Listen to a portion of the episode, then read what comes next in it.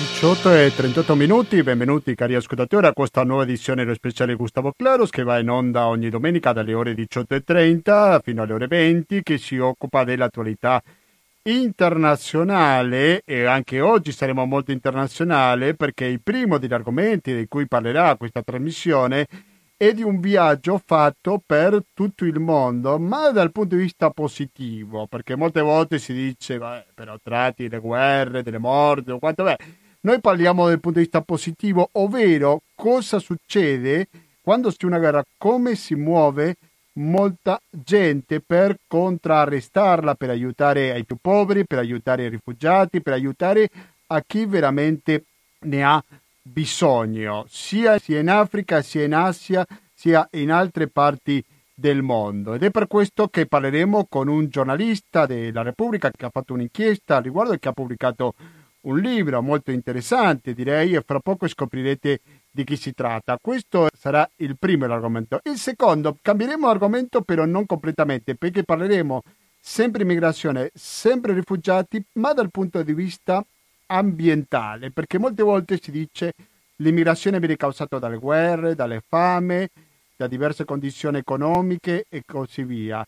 Noi invece punteremo sulle cause ambientali, come i cambi climatici producono certi movimenti di popolazioni ed è per questo che vi do un dato, si prevede per il 2050, sentite questa cifra, ben 350 milioni di persone cioè dai 50 fino a 350 milioni di persone che potrebbero emigrare solo per cause ambientali. E quindi, oltre ai migranti ambientali, dobbiamo chiederci se esiste anche la figura del rifugiato ambientale. Quindi, se è una causa valida questa di andare da un paese all'altro per scappare ai cambi climatici. Questo sarà il secondo argomento. Il terzo è un argomento che è rimasto un po' nascosto negli ultimi tempi, grazie al Friday for Futures e negli ultimi mesi o in particolare nel 2019 abbiamo parlato molto dell'ambiente. Noi cercheremo di vederlo da un punto di vista un po' diverso, oppure dal punto di vista femminile.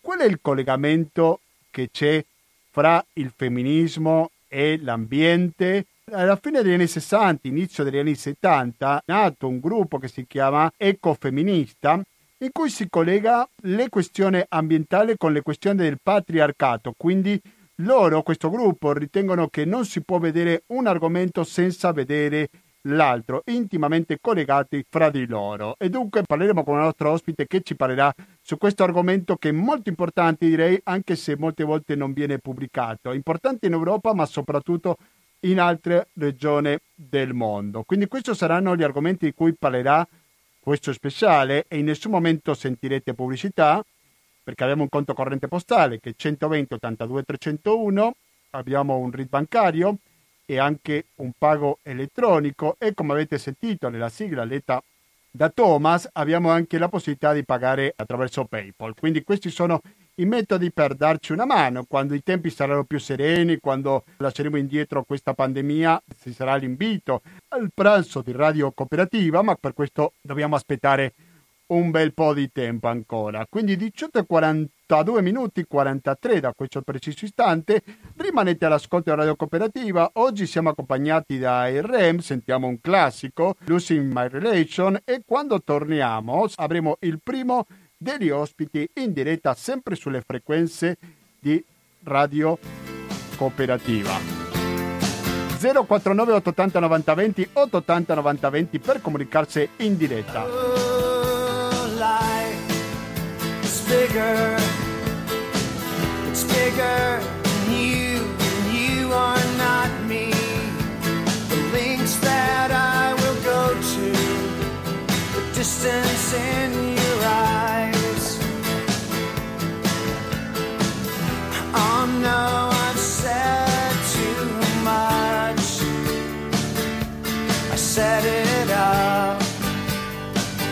E andiamo avanti con questa edizione dello speciale che si dedica all'attualità internazionale che viene ogni domenica dalle ore 18.30. Adesso il nostro ospite sta finendo di prepararsi, fra poco lo potremo chiamare. Il primo degli argomenti che cui parleremo con lui è la questione del coronavirus, ma dal punto di vista africano, perché le cifre al momento, a oggi, mentre stiamo trasmettendo, 24 maggio 2020, non sono particolarmente allarmanti. Molti pensavano ecatombe, soprattutto per il sistema sanitario, molto più scadente rispetto a quello europeo e altri paesi del mondo. Comunque non sono cifre altissime, alcuni parlano della causa dell'età, perché stiamo parlando che una buona parte della popolazione ha meno di 25 anni, quindi questo sicuramente aiuta a mantenere basso il livello di mortalità. Però ci sono dei rischi e di questo argomento che ha parlato in una intervista esclusiva a Repubblica Alfa Condé, presidente della Repubblica di Guinea. Fra il 2014 e il 2016 è stato la Guinea uno dei tre paesi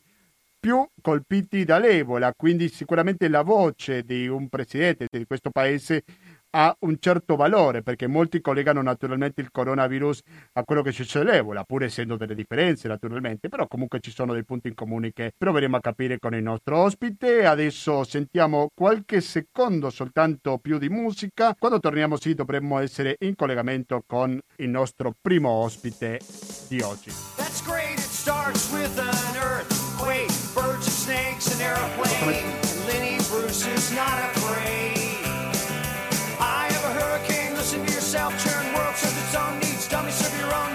Pochi secondi di musica perché il nostro primo ospite è, è in diretta.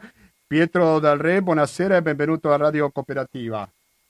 Buonasera a voi. Grazie per la tua disponibilità con Radio Cooperativa. Di Pietro Dal Re, giornalista degli esteri di Repubblica, l'inviato di Repubblica all'estero, in cui parla di diversi paesi del mondo. Poi ci racconterà un po' più del suo libro, però il primo degli argomenti che volevo trattare con Dal Re è la questione del coronavirus in Africa, perché tu dicevi, raccontavo prima agli ascoltatori che hai fatto questa intervista a Alfa Condé in cui Beh, un po' diciamo che le cifre non sono particolarmente allarmanti fino a questo momento in Africa, però comunque è un presidente che chiede l'aiuto dei paesi ricchi. Come mai questa richiesta di aiuto, Pietro? Perché è verosimile che in Africa le conseguenze sociali ed economiche del coronavirus saranno ben peggiori di quelle eh, sanitarie. E, e quindi eh, c'è bisogno di, di, creare posti di lavoro, c'è bisogno di, di, di grandissimi aiuti eh, finanziari perché, stanno, ehm, perché il numero dei, dei nuovi poveri sta, sta crescendo in modo esponenziale e quindi è, è importante ehm, tenere sotto, sotto d'occhio la situazione, nel senso che è forse il continente più, eh, più malmesso, più malconcio ehm, dal punto di vista delle strutture, e, eh, sicuramente le strutture sanitarie, ma non solo. E quindi ehm, una, il coronavirus può veramente avere delle conseguenze mh, drammatiche. Ecco. Mm. Anche se, non, anche se il numero dei decessi e dei contagi al momento eh, segue un'evoluzione sicuramente eh, meno grave che altrove. Eh, eh. E, e, i dati che ci arrivano sono affidabili secondo te? Mm, sì e no, ehm, nel senso che in molti paesi africani non, non, ci sono neanche mezzi per, per fare la diagnosi, per, per riconoscere se, se un, qualcuno è, è affetto da, da, coronavirus o no. E quindi certo, poi se non ci sono i tamponi come fai a saperlo, no? È difficile, certo. E poi mh, mm, eh, insomma ci sono anche molti centri dove non ci sono come dire, strutture eh, dove, dove eh, ricoverare i malati. Quindi eh, sono del, del, delle statistiche mm, certo non, non precise come, come, in altri luoghi. Mm, una delle cose che dice il tuo intervistato, Presidente della Repubblica della Guinea, è che c'è bisogno proprio dell'aiuto dell'Europa, però l'Europa non passa sicuramente per un momento economico molto favorevole, quindi cosa potrebbe fare l'Europa per aiutare questi paesi africani? Non so se ti ha risposto in qualche modo in più eh, il tuo intervistato. Beh, lui su- suggerisce mm, quello che altri han, che hanno detto prima di lui, eh, ovvero cancellare il, debiti, il, debito pubblico di molti paesi africani, ehm, scaglionare i, i, debiti commerciali di, di, di, altri paesi e soprattutto ehm, far arrivare soldi, soldi perché ehm, perché comunque anche lì ci sono, ci sono malati di, di, di, di Covid-19, quindi ehm, se, se, non ci sono eh, gli ospedali per curarli, questi, questi malati ehm, moriranno, quindi bisogna aiutarli anche in quel senso lì. Allora, lo so che anche in Europa eh, siamo già in, un, in una, una, crisi economica grave, però eh, c'è chi sta sicuramente peggio di noi e quindi eh, credo che no, certo. è necessario. Eh, sì, anche, ehm, anche doveroso direi. Eh, certo. Mi chiedo come reagiranno di, di, diversi paesi africani, bisogna vedere la situazione sociale è molto diversa, Beh, non è stesso la Nigeria che il Sudan, anche lì ci sono diversi conflitti, quindi anche là bisogna capire come amministreranno questi possibili soldi. E l'altra domanda che mi faccio, che volevo condividere con te, è se questo non potrebbe aumentare ancora di più il flusso migratorio, non in Europa, bensì anche l'immigrazione interna no? che ci sono fra i diversi paesi africani.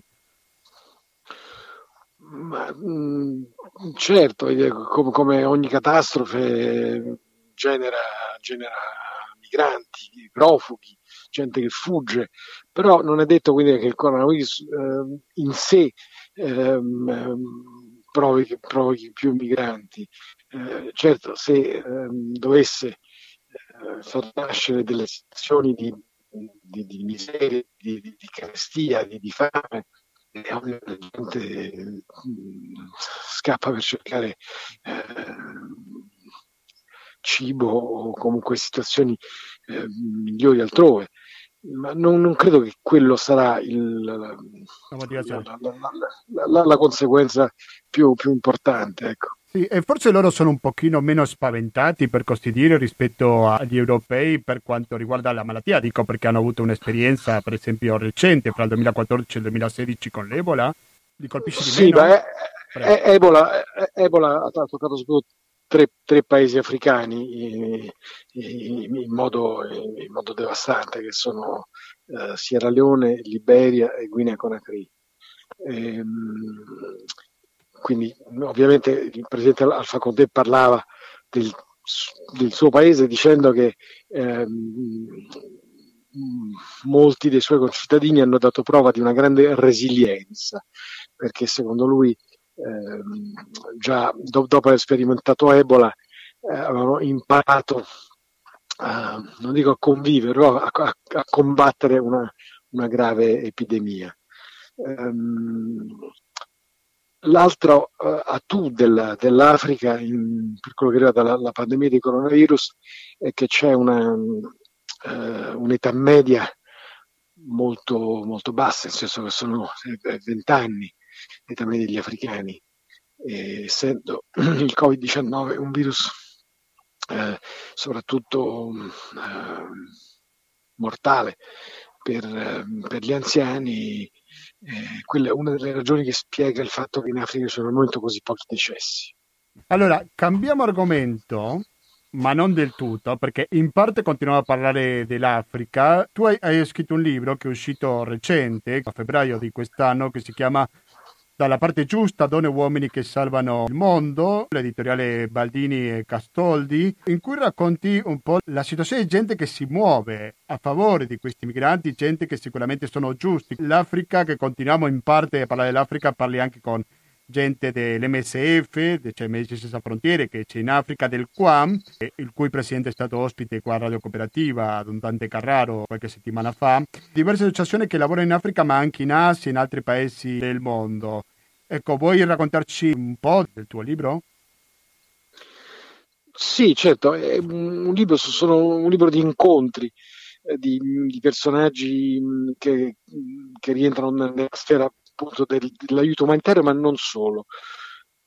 Tutti quelli, ehm, tutte le, le, le, persone che negli ultimi tre anni in, in giro per, per, per, il mondo ho, in, ho, incontrato e che spesso mi hanno aiutato nel mio, nel mio lavoro, perché nei teatri eh, di guerra, ma anche di, di catastrofi, le persone, ehm, le prime persone alle quali mi rivolgo oggi sono loro, anche perché sono gli unici che possono Mm, che possono non solo magari trovarmi un tetto sotto, sotto cui dormire, ma anche accompagnarmi um, a, a, vedere quello su, su cui poi scriverò.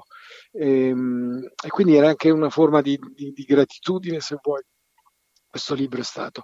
Mm, il motivo che mi ha, che mi ha spinto a, a farlo era, era, già un po' di tempo che pensavo di farlo perché eh, qui faccio questo mestiere ormai da, da, da, da 30 anni e quindi eh, cioè perché solo tre, gli ultimi tre anni. Perché mh, c'è stato mh, nel, nell'agosto dell'anno scorso eh, il nostro Senato ha approvato ehm, la legge che criminalizza i, eh, gli operatori umanitari. E, quindi ho anche scritto un libro se vuoi per, per perorare la loro causa nel senso che sono testimonianze dirette di, di persone che mh, veramente mh, danno la loro vita per salvare quella degli altri ecco. e, e quindi parlo, sì, certo, anche di Dante Carraro, con quale ho fatto, grazie a lui, sono potuto, per esempio, arrivare in Sud Sudan due anni fa. Um, Conte, anche... hai il caso di Giovanni Dall'Olio, no? il fratello del missionario Paolo Dall'Olio che è ancora scomparso sì. in Siria.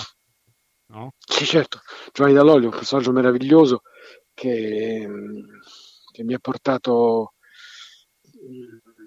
nelle lagune del Nilo Bianco dove fuggivano le donne sopravvissute ai massacri etnici. E, quindi in queste lagune che nel mese delle piogge sono larghe 400 km, quindi potete immaginare che, che, che territori sconfinati con tutti questi piccoli isolotti dove queste donne trovano rifugio e poi muoiono magari di, di, di fame o di dissenteria perché bevono solo l'acqua, l'acqua delle lagune perché non, non hanno nulla. Ecco. Giovanni Dall'Olio ehm, non solo cercava di aiutarle portando dei sacchi di, di fagioli di riso e delle taniche d'acqua, ma anche ehm, grazie al QAM ehm, creando una struttura, una struttura sanitaria per, per curare, guarire ehm, le malattie più banali, che però appunto in situazioni del genere sono, sono letali. Tu parli di tanti paesi, Pietro Dalre, parli anche di diversi continenti, perché ti fermi per esempio al caso dell'Afghanistan nel tuo libro, però non posso non chiederti se c'è qualche storia che ti abbia particolarmente colpita fra tante. Ma sai, mm, le storie che sono le più difficili, le più dure, sempre da, da vivere, da raccontare, sono quelle che riguardano i bambini, almeno per me. Ecco, quando, quando vedi dei, dei, bambini coinvolti ehm, in, in, guerre o so, in situazioni drammatiche, eh, per me è sempre più, la, la, la, cosa più difficile da, da digerire, se vuoi. E quindi eh, posso raccontarti la, la storia del um, piccolo uh, bambino che ho incontrato um, a Baghouz uh, nel marzo dell'anno scorso, uh, quando l'ultima roccaforte dello Stato islamico era ormai accerchiata dalle, dalle forze kurde e, bombardata dalla, dai, dai, dai caccia americani e quindi tutti fuggivano, è fuggito anche questo bambino che era col, col, con lo Stato islamico perché, perché suo padre e sua madre erano stati se vuoi, arruolati di forza a Raqqa, poi erano morti sotto un bombardamento e lui era un orfano, un orfano di guerra, se vuoi. Ehm, e, e, fuggì appena ne ebbe lo, lo, l'opportunità perché comunque con, con lo Stato islamico era, nello Stato islamico era, era maltrattato, cioè era, era, trascurato, no? un bambino di 11 anni ed era affamato, quindi io lo vidi che saltò giù da un camion che lo stava portando via verso i campi profughi e, ehm, e con, con, il mio interprete cominciamo a, a, fargli delle domande. Questo bambino mi raccontò appunto il suo, il suo calvario.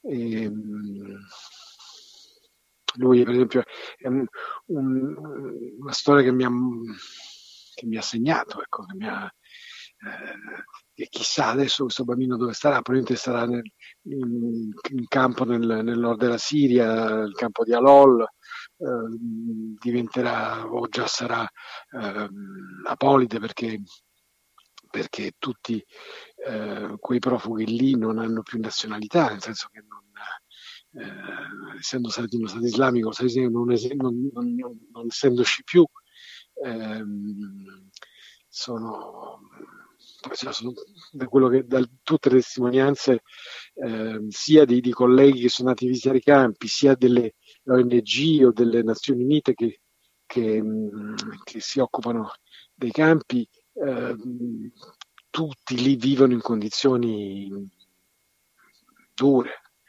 Eh, allora, una cosa appunto sono i, i foreign fighters, eh, i guerrieri, guerrieri islamisti, una cosa sono le loro famiglie, e sono molto, molto più numerose donne e bambini rispetto ai, ai, ai combattenti. Ah, certo. E, e, parlando dei bambini, credo che c'è una storia da raccontare sulla bambina che c'è sul frontespizio del libro.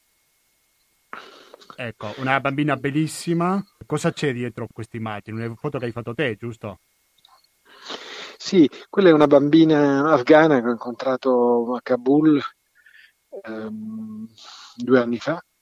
Ehm, è una, una, una, profuga afghana che lei fuggiva da un villaggio nelle montagne vicino al confine pakistano ed è un luogo dove mh, le, le, brigate dello Stato islamico in Afghanistan, che sono dei briganti come, eh, come lo sono le milizie eh, di Al-Shabaab in Somalia o come lo sono quelle di, di Boko Haram in Nigeria, cioè sono veramente dei, dei, dei, dei, briganti, dei mascalzoni che sotto copertura del Corano fanno, fanno attaccano i villaggi e se la prendono soprattutto eh, con, con contadini, con i pastori, appunto, sia in Nigeria, sia in Afghanistan, sia in Somalia, ehm, e poi ogni tanto riescono a mettere a segno un, un colpaccio come hanno fatto per esempio gli Al-Shabaab eh, rapendo Silvia Romano che è stata liberata due settimane fa come sapete. Ma questa, questa bambina afghana appunto eh, che ho incontrato in un, un, garage di Kabul dove ehm, l'ONG Intersos eh, aveva organizzato una sorta di scuola per i bambini profughi afghani, gli, i bambini di famiglie dispostati all'interno dell'Afghanistan. Ecco. E questa bambina era dovuta scappare perché ehm, nel, villaggio, nel suo villaggio erano arrivati appunto questi, questi, questi miliziani dello Stato islamico in Afghanistan, avevano eh, dato fuoco alle case, eh, ammazzato gli anziani, eh, rubato le poche capre, quello che fanno appunto questi, di solito questi, questi personaggi. Prima di salutarci Pietro Darre, giornalista di Repubblica, dove finisce il confine fra il cronista che racconta una storia così come è fatta e la persona, nel senso che dei tutti i tuoi tantissimi intervistati, reportage, tutto quanto che hai fatto, continua un contatto con queste persone, finisce l'intervista e finisce il rapporto? Com'è questa storia?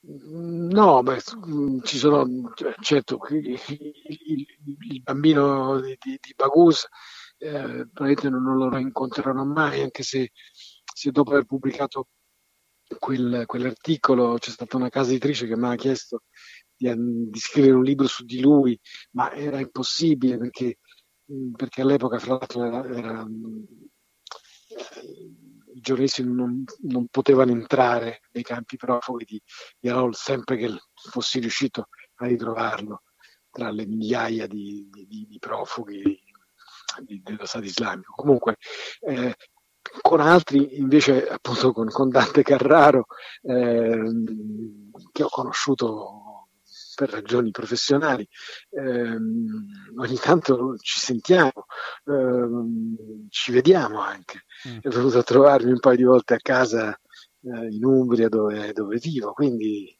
Ecco. Ehm. Benissimo, io ringrazio molto Pietro Dal Re, inviato della redazione esteri di Repubblica, nonché autore di un libro, ripeto il suo nome, si chiama Dalla parte giusta, donne e uomini che salvano il mondo, edito da Baldini e Castoldi. Grazie mille e buon lavoro Pietro. Grazie, grazie a voi. Un saluto, arrivederci. arrivederci. Adesso arrivederci. rimanete all'ascolto della cooperativa perché dopo sarà il momento di parlare di come il clima cambia l'emigrazione.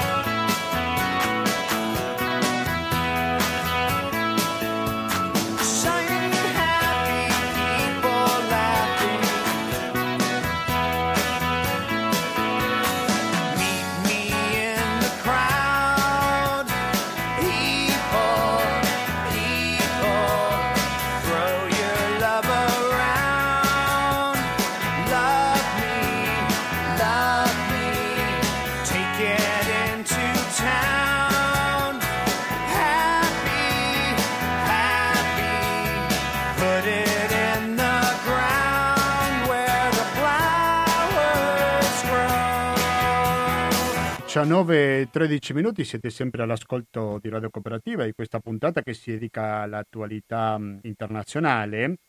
E io all'inizio commentavo questa cifra no, che stavamo vedendo, secondo le quali da qui al 2050 si prevede che gli immigrati per cause ambientali sarebbero fra i 50 e 350 milioni di persone, perché spesso quando parliamo di immigrati pensiamo alle guerre, pensiamo alle cause economiche, del lavoro, di tantissime cose, però ci stiamo dimenticando spesso di un dato fondamentale, no? quando uno scappa dal proprio paese per scappare a, ai cambiamenti climatici. Com'è questo? Per parlare su questo, e che in questo momento siamo in collegamento con Dario Padovan. Dario Padovan, buonasera e benvenuto a Radio Cooperativa. Sì, buonasera. Grazie per la tua disponibilità con Radio Cooperativa. Dario Padovan è sociologo all'Università di Torino e coordinatore della cattedra UNESCO di sviluppo sostenibile. Dario, quando parliamo dell'immigrazione per cause ambientali, di cosa parliamo in, in, specifico, per favore? Adesso te lo dico, adesso provo a dirvelo subito, però intanto Beh. volevo ringraziarti per avermi dire, invitato a dire due parole in una radio, quella che è Radio Cooperativa, in quella quale io ho collaborato, ho lavorato molti anni fa. Ah, non sapevo questo. Sai, sì, sono ah. stato uno speaker per molti anni Ah sì? Ah, lo sapevo. sì. In quale trasmissione? Di Radio Cooperativa. E magari c'è qualche ascoltatore che si ricorda di me, se qualche vecchio ascoltatore, perché parlo ormai di vent'anni fa, 20-25 anni fa, Ma forse 30, quando facevamo le lotte contro Comiso, contro i missili di Comiso, contro le basi militari in Veneto. Come si chiamava la trasmissione? Ah, io adesso non mi ricordo il nome della trasmissione, solo che so che la facevo con un mio compagno che si chiamava Fausto Schiavetto, poi mm. ho lavorato con Albino Bizzotto, non so se c'è ancora Albino. Sì, certo che c'è, sì, sì, sì. Sì, sì, ecco, sì. ecco, ecco, ecco, noi siamo, hai capito, siamo stati di quella corrente, ho capito. Beh, sì. mm. E allora, e poi dopo mi sono trasferito a Torino, dove mi sono, però già da tempo io mi occupavo di problematiche ambienta- ambientali, come, come insomma poi ho continuato, ho continuato a sviluppare non soltanto delle attività, ecco, dove è possibile fosse in grado di intervenire per limitare o per oppormi e credo che erano, come ho fatto per esempio con la TAV qui in Piemonte, come dire, a progetti che sono e hanno conseguenze molto eh, disastrose, hanno conseguenze complicate per le popolazioni che vi vivono. Ora, uno dei miei interessi più degli ultimi anni invece sono quelli che sono le conseguenze del cambiamento climatico, tra le quali quelle che tu hai adesso accennato, che sono le migrazioni.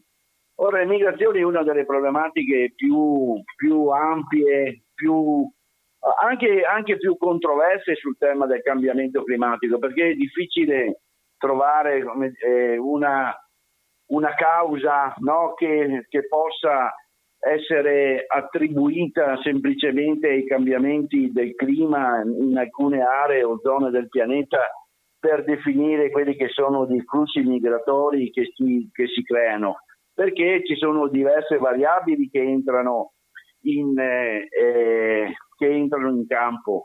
La prima ovviamente è l'intensità del cambiamento ambientale che avviene e se voi pensate che i cambiamenti climatici o il cambiamento climatico in quanto evento unico che influenza tutto il pianeta può generare sia eventi catastrofici improvvisi come è stato adesso il tifone che si è verificato nel Golfo del Bengala no? in, eh, eh, lo, eh, pochi giorni fa, insomma magari è ancora, è ancora in corso e che ha portato lo, a, a circa un milione e mezzo, due milioni di sfollati dalla città di Calcutta e altre città. Sì, questa è del, una notizia, guarda, mai anticipata, una notizia degli ultimi giorni, molto recente.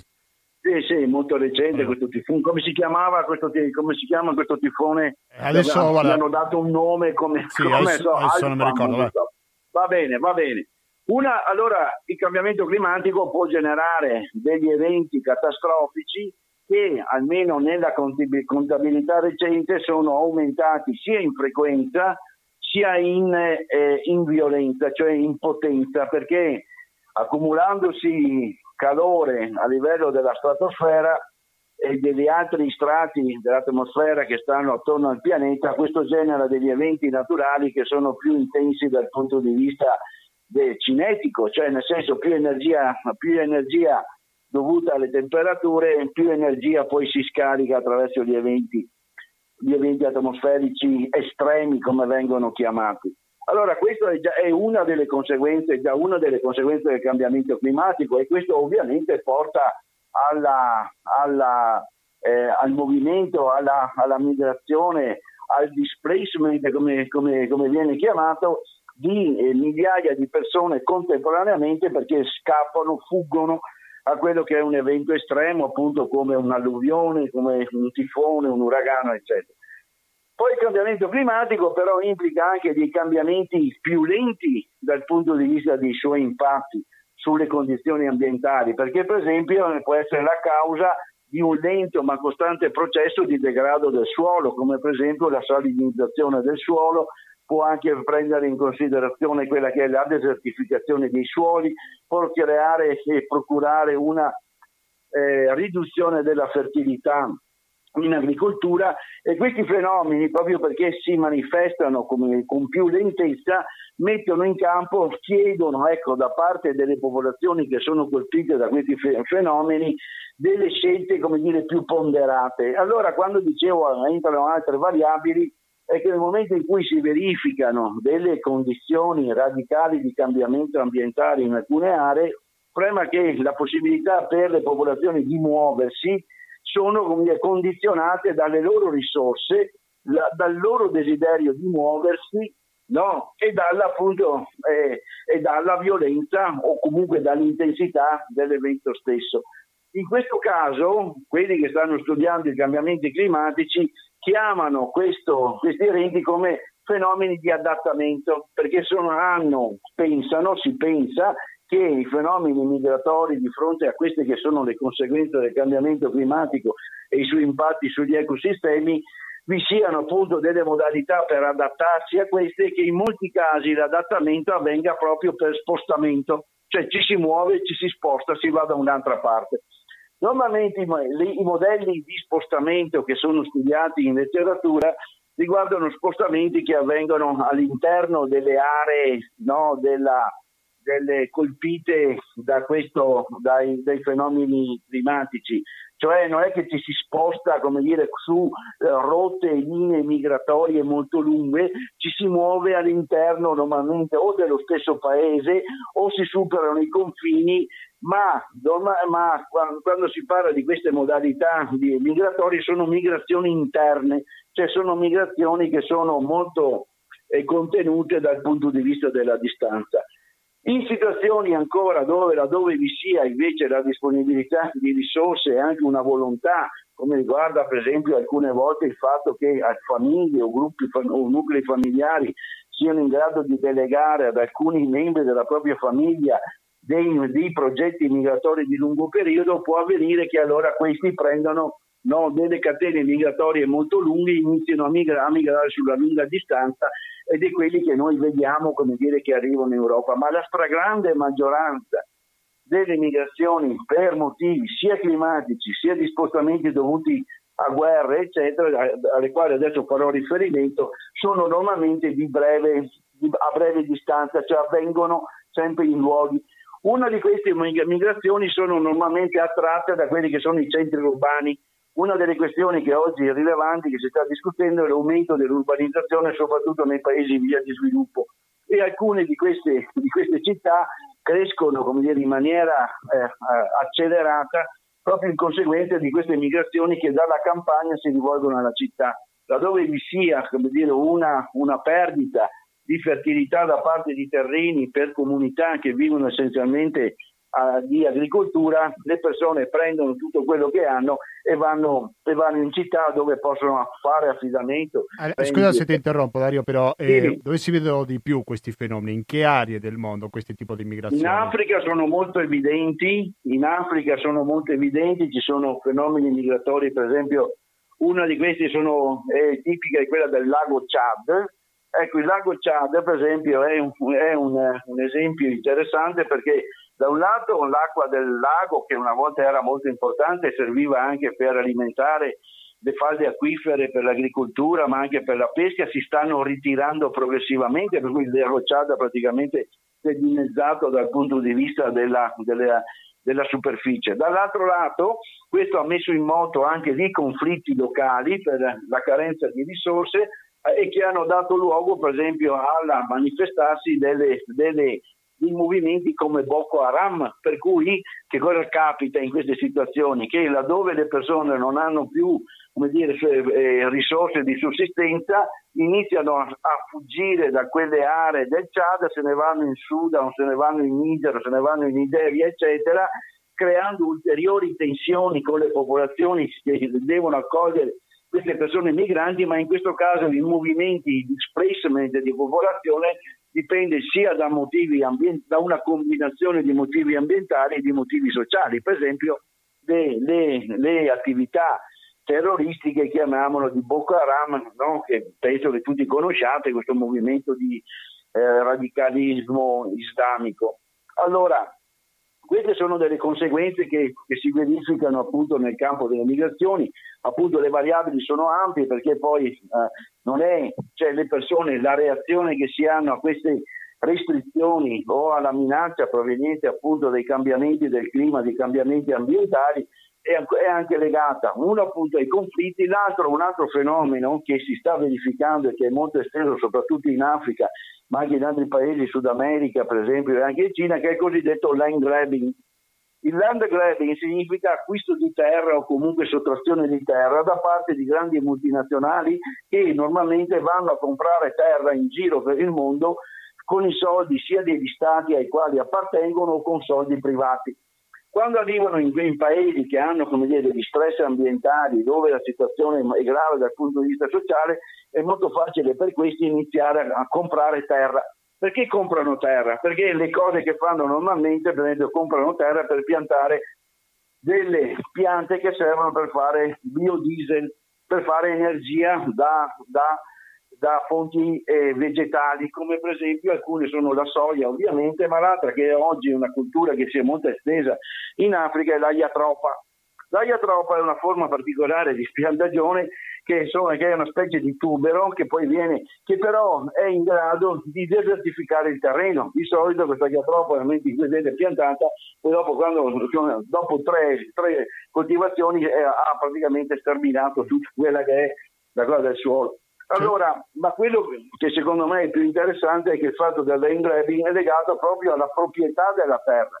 Perché voi sapete che il fatto di essere proprietari della terra. Questa compra da chi viene fatta? Dai privati o c'è qualche finanziamento statale di qualche paese europeo? Entrambi. Normalmente sono, possono essere sia grandi multinazionali, grandi compagnie dell'energia, dell'agricoltura, della pesca o anche del minerario, eccetera, che vanno in giro che comprano terra. Altre volte invece possono essere delle multinazionali che rappresentano gli stati, per cui ci sono molte, molte multinazionali che rappresentano i principali acquirenti, acquistatori di compratori di terra a livello globale sono delle aziende, delle imprese, delle multinazionali che fanno riferimento agli Stati, Stati Uniti, Inghilterra, Cina eh, e, e qualche altro paese come la Francia che vanno in giro a comprare terra.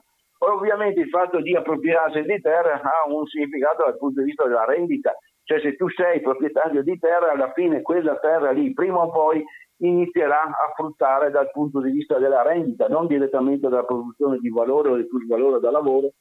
Hai capito? Allora questa cosa poi entra allora in, in è, è, una conseguenza ma anche una causa del cambiamento climatico, o meglio, come dire, peggiora quelle che sono le condizioni del cambiamento climatico, laddove io, come dire, poi la terra mi viene in qualche modo sottratta, l'unico modo che io mi trovo è davanti a un cambiamento strutturale dell'habitat dove lavoro, me ne vado dove vivo e lavoro, me ne vado via, no? E così continuo ad alimentare le migrazioni no? che vanno poi verso le città e che vanno a costituire questo altro grande dire, problematica che è l'urbanizzazione.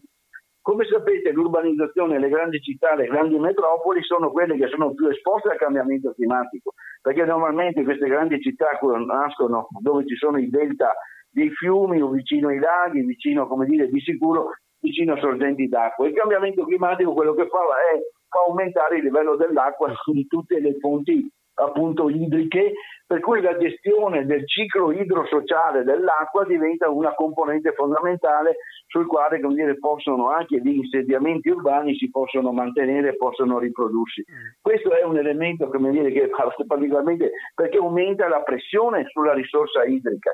La questione certo. fondamentale no, dell'acqua è fondamentale. No, certamente.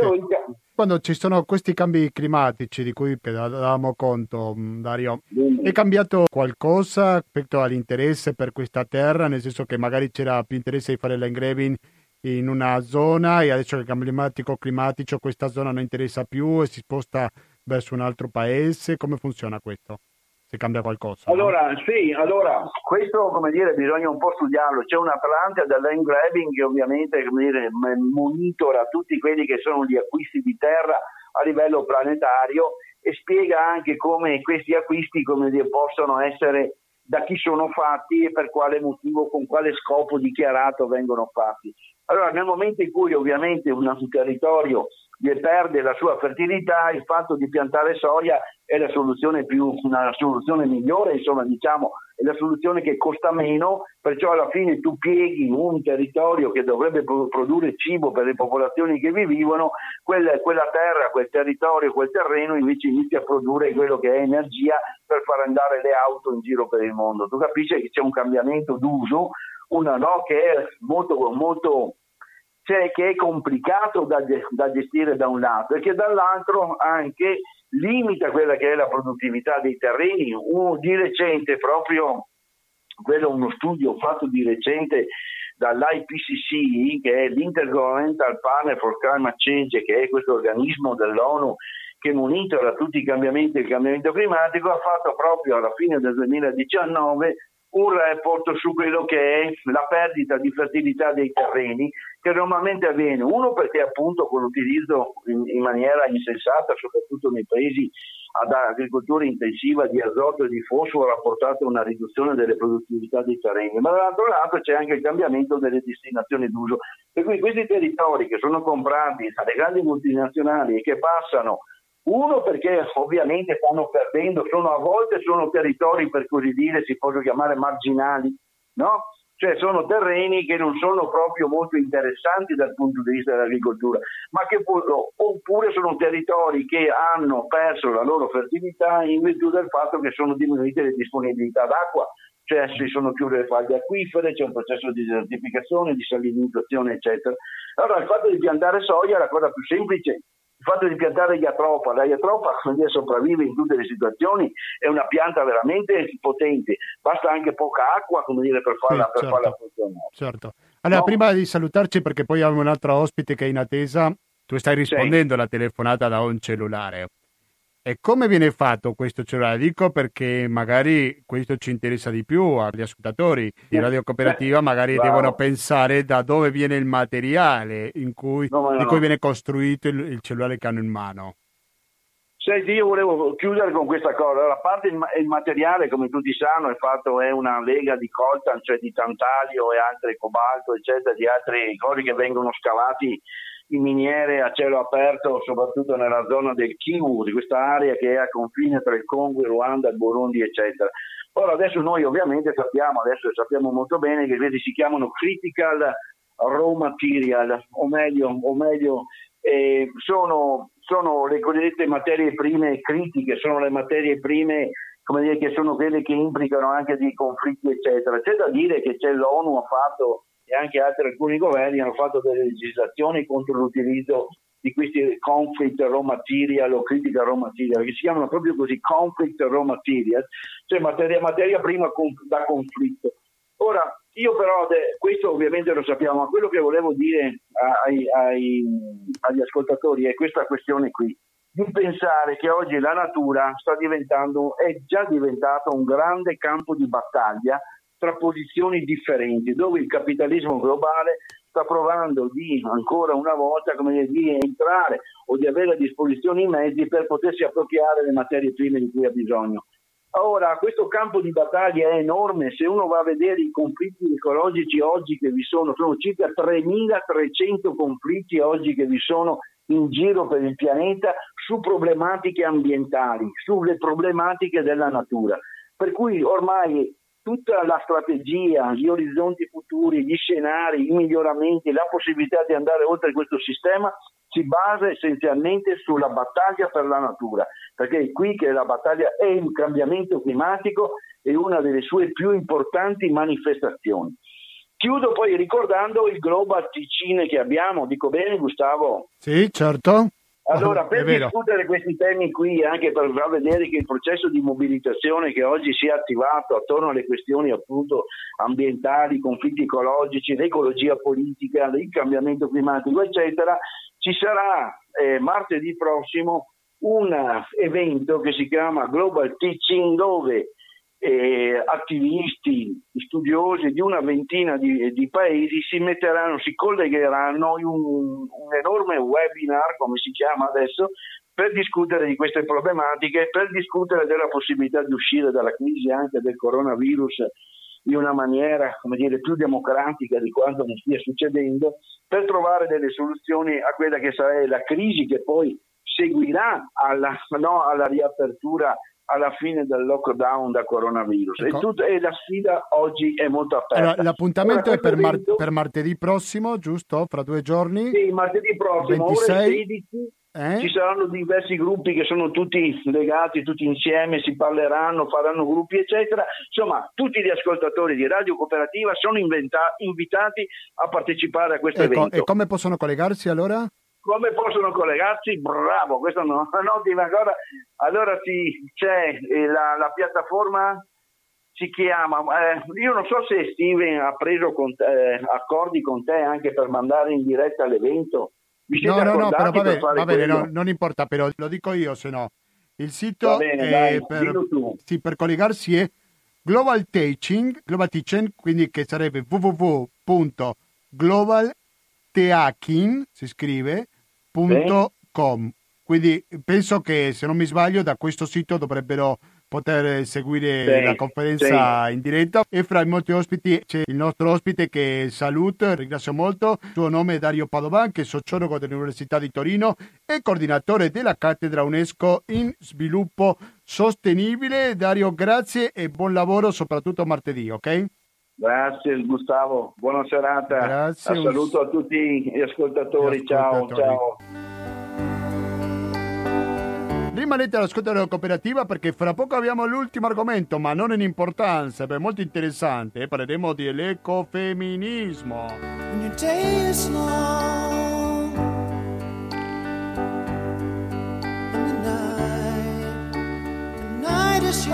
When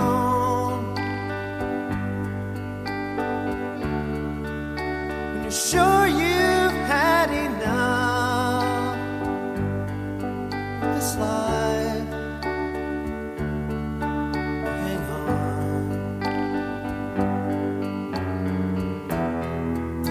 Don't let yourself go.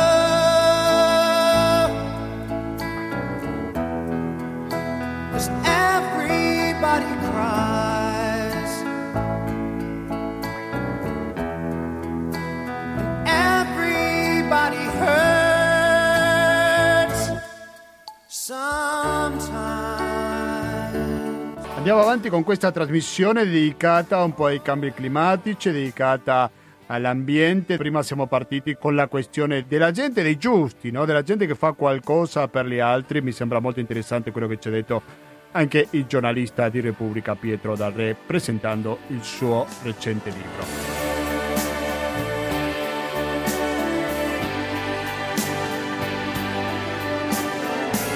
L'ho promesso in apertura di questa trasmissione, ovvero anche parliamo dell'ecofemminismo. L'ecofemminismo che è una corrente che ha qualche anno, se non mi sbaglio, è già iniziata a fine degli anni 60 o inizio degli anni 70, ha avuto diversi esponenti, in alcune zone del mondo è più forte, in altri un po' meno, dico più forte nel senso che alcune donne scendono in piazza, però prima di tutto proviamo a dare una definizione di cosa è esattamente l'ecofemminismo. Marta Regatin, buonasera e ben arrivata a Radio Cooperativa. Marta sì, Regatin, buonasera. Buonasera e ben, sì, buonasera. benvenuta a Radio Mi Cooperativa. Ecco, sì, adesso sì, ti sento perfetto. Dunque, Perfetto, mm, grazie. Volevo, no, grazie a te per la disponibilità. Marta Regattini è neolaureata alla magistrale di politica internazionale e diplomazia all'Università di Padova che ha recentemente aperto un suo blog sull'ecofemminismo, il risveglio ecofemminista. Partiamo dando una definizione. Cos'è l'ecofemminismo, Marta? Allora, ehm, l'ecofemminismo è un movimento che, come eh, l'hai giustamente detto, nasce già negli anni 60 da alcune scienziate, pensatrici, sociologhe e anche scienziati, ma eh, si è rafforzato soprattutto in questi ultimi anni nei paesi del sud del mondo, ehm, tra cui l'India, l'America Latina e anche in Africa. Diciamo che ehm, l'ecofemminismo nasce dalla connessione di diversi movimenti sociali, quello femminista, quello pacifista e eh, quello ecologista. E secondo la teoria ecofemminista, appunto il femminismo e le questioni ecologiche sono strettamente legate sia concettualmente che simbolicamente poiché le donne sono eh, culturalmente legate ed associate alla natura sotto diversi aspetti. Quindi il nodo centrale della teoria ecofemminista è non solo eh, tener conto di tutti gli sviluppi, i passi avanti che si sono fatti nella lotta per la liberazione della donna a partire dai movimenti degli anni 70, ma anche eh, tener conto della relazione tra la donna e la natura e infine di come questa eh, relazione e la relazione tra donne e sistema neoliberista capitalista in cui viviamo oggi sia connessa con eh, le questioni ambientali, quindi la questione della distruzione dell'ambiente. Mm. Più brevemente possibile. No, certo, no, no, no, sei stata molto sintetica ma molto chiara, perché uno pensa eh, l'ambiente e sia i carnefici che sia le vittime di questi cambiamenti climatici sono sempre gli esseri umani. Eh, a sì. prescindere che siano maschi, femmine o transessuali o quello che è. Quindi Qual è la necessità di dare un genere a questa questione? Perché abbiamo una visione diversa rispetto al mondo, abbiamo un trattamento diverso maschi e femmine rispetto alla Terra?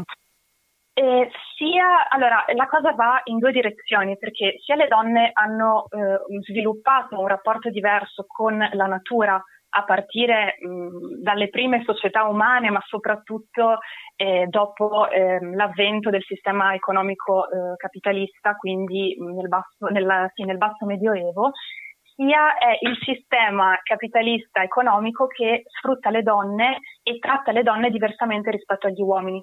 Quindi in entrambi i sensi eh, le donne sono coinvolte in maniera diversa in questo sistema, sia perché appunto, come dicevo, eh, sono le donne per prime ad aver sviluppato una relazione produttiva con la natura, quindi aver imparato a conoscere veramente la natura, i processi ecologici, i processi di rigenerazione, sia perché sono state per secoli loro a ehm, avere questa conoscenza e a tramandarla, eh, sia perché hanno sempre dovuto assolvere il compito di allevare e nutrire altri esseri umani, quindi hanno uno stretto rapporto non solo con la produzione ma anche con la lavorazione del cibo.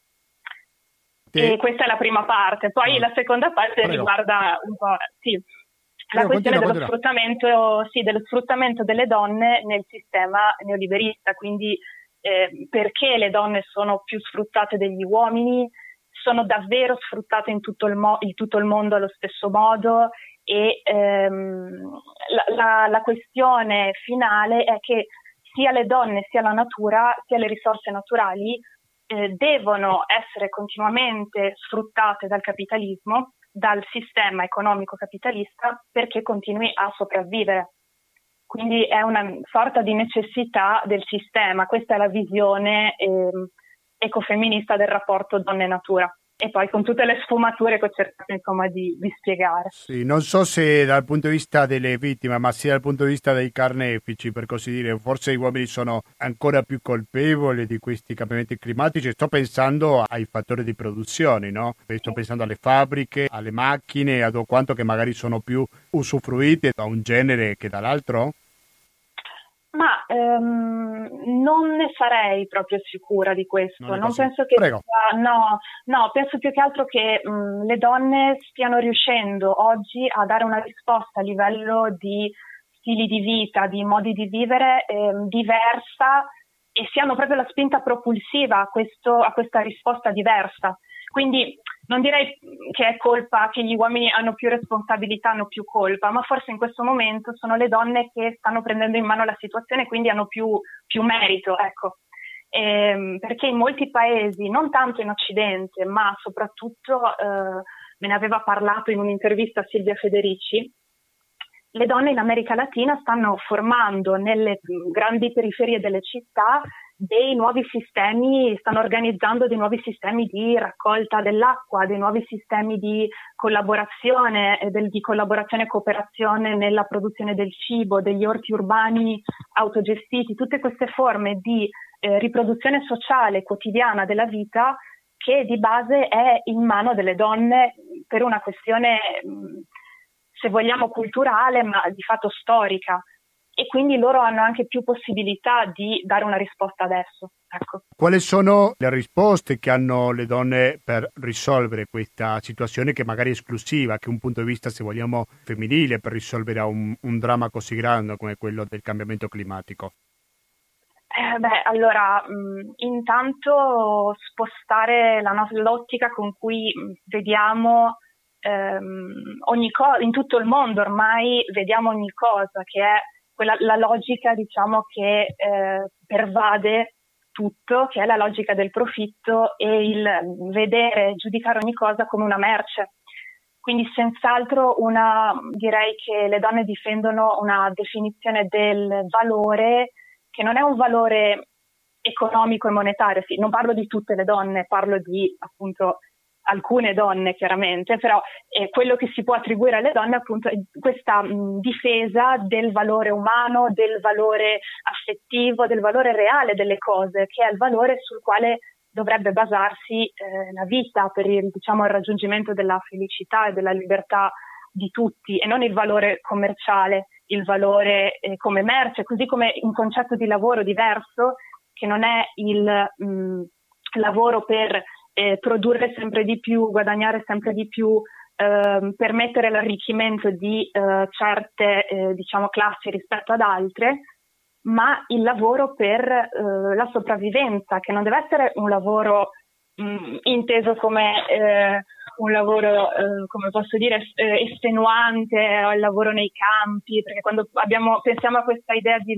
lavoro per sopravvivenza, per la sussistenza, sembra un lavoro terribile, per, soprattutto per noi cittadini del mondo occidentale, ma un lavoro mh, che dia anche una, una soddisfazione diversa che è dal lavoro che spesso da oggi, che è la soddisfazione dell'avere uno stipendio e sopravvivere con questo stipendio. Ecco, non so se mi sono spiegata. Sì, certamente. Ricordo il sito della nostra ospite, Marta Regatin, che si chiama Il risveglio ecofemminista, che è un blog di divulgazione femminista e ambientalista, in cui si trovano diversi articoli, come per esempio il primo che si trova è Breve storia del femminismo, dal 1700 fino ad oggi, quindi una lunga storia sicuramente, okay. per introduzione alle conseguenze del neoliberalismo. Quindi, ecco, voi fate una specie di unione, il connubio fra queste due problematiche, quindi cambio ambientale da una parte e il neoliberismo dall'altra e quindi dobbiamo pensarci che altri movimenti come il Friday for Future, per parlare di una cosa molto attuale, molto recente, manca qualcosa, quindi manca una visione femminista a questo fenomeno? Eh, diciamo che purtroppo spesso manca, proprio non, non viene presa in considerazione la, il punto di vista delle donne, come purtroppo è accaduto spesso anche eh, in tanti altri movimenti che avevano degli, degli scopi molto nobili, come i vari movimenti di uh, liberazione, eh, vari movimenti anche di uh, gruppi indigeni, ad esempio mi vengono in mente gruppi indigeni messicani in America Latina, eh, che purtroppo mh, non sono mai riusciti a coinvolgere veramente le donne, cioè le donne partecipano ovviamente in questi gruppi, partecipano oggi in maniera massiccia in gruppi eh, contro il cambiamento climatico, come può essere Fridays for Future, ma anche Extinction Rebellion, che è un gruppo nato eh, nel Regno Unito, se non sbaglio. Però non si parla mai di eh, di, di, di, si parla sì di capitalismo, si parla di sfruttamento indiscriminato delle risorse, dell'ambiente, ma non si declina mai questa visione in maniera più ampia e chiaramente si parla anche di sfruttamento del lavoro e sfruttamento del lavoro delle donne, perché eh, purtroppo quando si parla di, di, sfruttamento del lavoro, per lo più è il lavoro delle donne che viene eh, sfruttato, sia in Occidente che in, in, nel resto del mondo. Questo è un dato veramente che vale purtroppo per, per tutto il mondo. Mm. Quindi sì, bisognerebbe, bisognerebbe integrare un po' eh, le lotte delle donne nelle lotte per l'ambiente perché sono due cose che dovrebbero, per essere efficaci, dovrebbero procedere di pari passo, mm. allora, perché si tratta della stessa logica. Ecco. Sì, sì, certamente. Allora, ricordo che la nostra ospite è molto giovane, è neolaureata, non possono chiederlo su quale autrice, quale donna si è ispirata per portare avanti questa lotta? Sto pensando a Simone de Beauvoir sto pensando all'indiana Bandana Shiva. C'è qualche punto di riferimento nel tuo percorso? Beh, eh, probabilmente, come lei ha, ha, detto, sì, Simone de Beauvoir sicuramente è un punto di partenza eh, di, di, grande ispirazione, essendo eh, la donna filosofa che con i suoi lavori ha ispirato eh, tutto il movimento di liberazione della donna degli anni 70 ma diciamo come autrici più contemporanee, anche se sono autrici studiose che, sono, che da tantissimi anni lavorano in questo ambito, eh, ricorderei sicuramente Vandana Shiva. Tra l'altro consiglio a tutti gli ascoltatori di leggere i suoi libri, soprattutto gli ultimi libri che sono eh, i più recenti, ma tutti sono veramente molto molto belli, molto chiari, accessibili a chiunque è un bel punto di partenza per capire il problema ecologico nel mondo rispetto anche al lavoro delle donne. E poi sopra, mi, mi, è piaciuta moltissimo eh, e mi ha ispirato molto Maria Mies, che è una sociologa tedesca, fondatrice diciamo, dell'ecofemminismo, che ha scritto dei libri insieme a Vandana Shiva. E per concludere eh, ricorderei Silvia Federici, che eh, veramente è stata un'ispirazione incredibile per uh, la mia tesi di laurea, che appunto ho scritto sul neoliberismo e la condizione delle donne, e um, mi ha anche concesso un'intervista. È veramente um, una, una, grandissima pensatrice contemporanea, ecco, che vale la pena leggere. Va bene, lo terremo in conto per le prossime letture. Ecco, io ho una lunga lista di libri che devo ancora finire. Dopo che lo finisca, magari cioè, li, li, terrò in conto. Io ringrazio molto la nostra ospite Marta Regattin per la sua disponibilità con Radio Cooperativa e buon proseguimento in questa lotta. Grazie mille. Un buonasera. So- buonasera, adesso sentiamo qualche secondo di musica. Still it's so much clearer. I forgot my... Devo ricordare questo appuntamento importantissimo che ci sarà fra due giorni soltanto. Questa conferenza che ci sarà domani e eh, dopodomani, 26 maggio, democratizzando la crisi alle ore 16 collegati sul sito www.globalteaching.com global si scrive eh, .com e così potete magari seguire questa conferenza. Ci saranno diversi ospiti, fra i quali il professore che abbiamo appena sentito dell'Università di Torino Padova.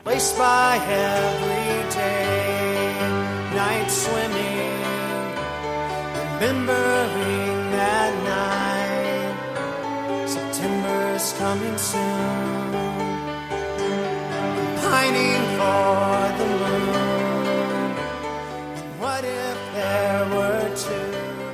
Noi fra poco ci salutiamo, per voi mi raccomando, eh, continuate all'ascolto di Radio Cooperativa. Not describe night swimming Volete che vi dica i due motivi per continuare? Il motivo numero uno è materiale resistenti che va avanti dalle 20.10 fino alle 21.40 che sarà indifferita, un audio inedito. E poi dalle 21.50 fino alla mezzanotte se ci ascoltate in diretta ascolterete pensieri e parole. Se invece ci ascoltate in replica il 31 maggio dalle 21.50 ascolterete che musica è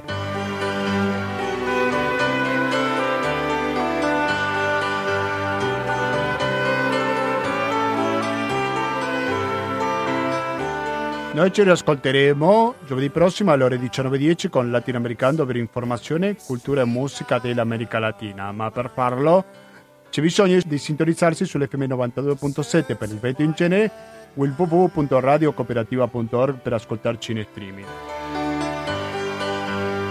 Deserves a quiet night.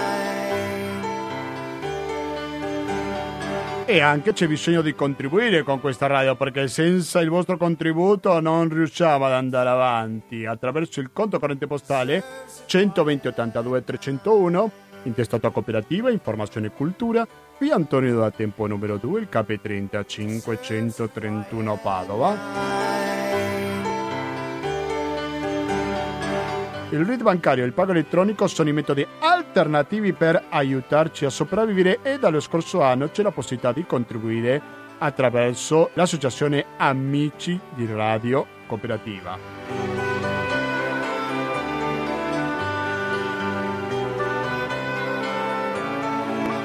Quindi basta, da Gustavo Claro non mi resta più che salutarvi e darvi appuntamento a giovedì prossimo. Grazie e alla prossima!